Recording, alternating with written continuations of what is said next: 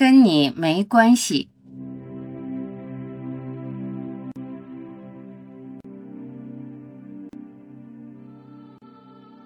确实跟你没关系。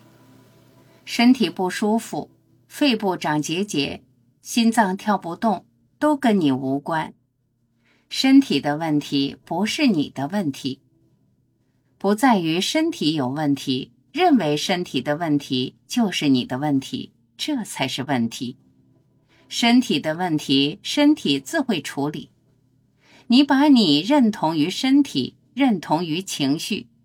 你不是身体，也不是情绪。仔细觉察，你旁观身体的问题，旁观情绪的变化。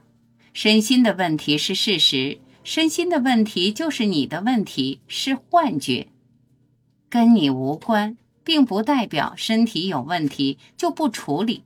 身体的病痛自会促使身体做出回应，你不必自己挖坑跳进去。主动将身体的问题揽在你身上，你不带入，事件是事件，你是你；身体是身体，你是你。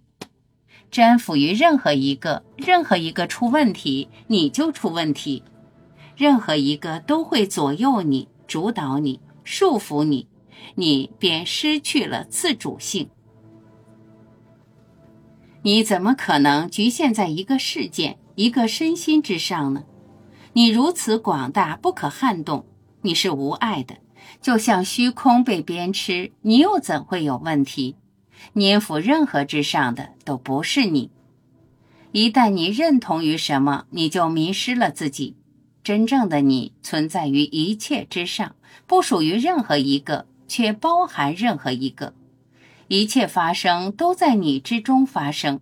真正的你不动声色，寂静无声，沉默无语，如实关照，关照一切如是发生。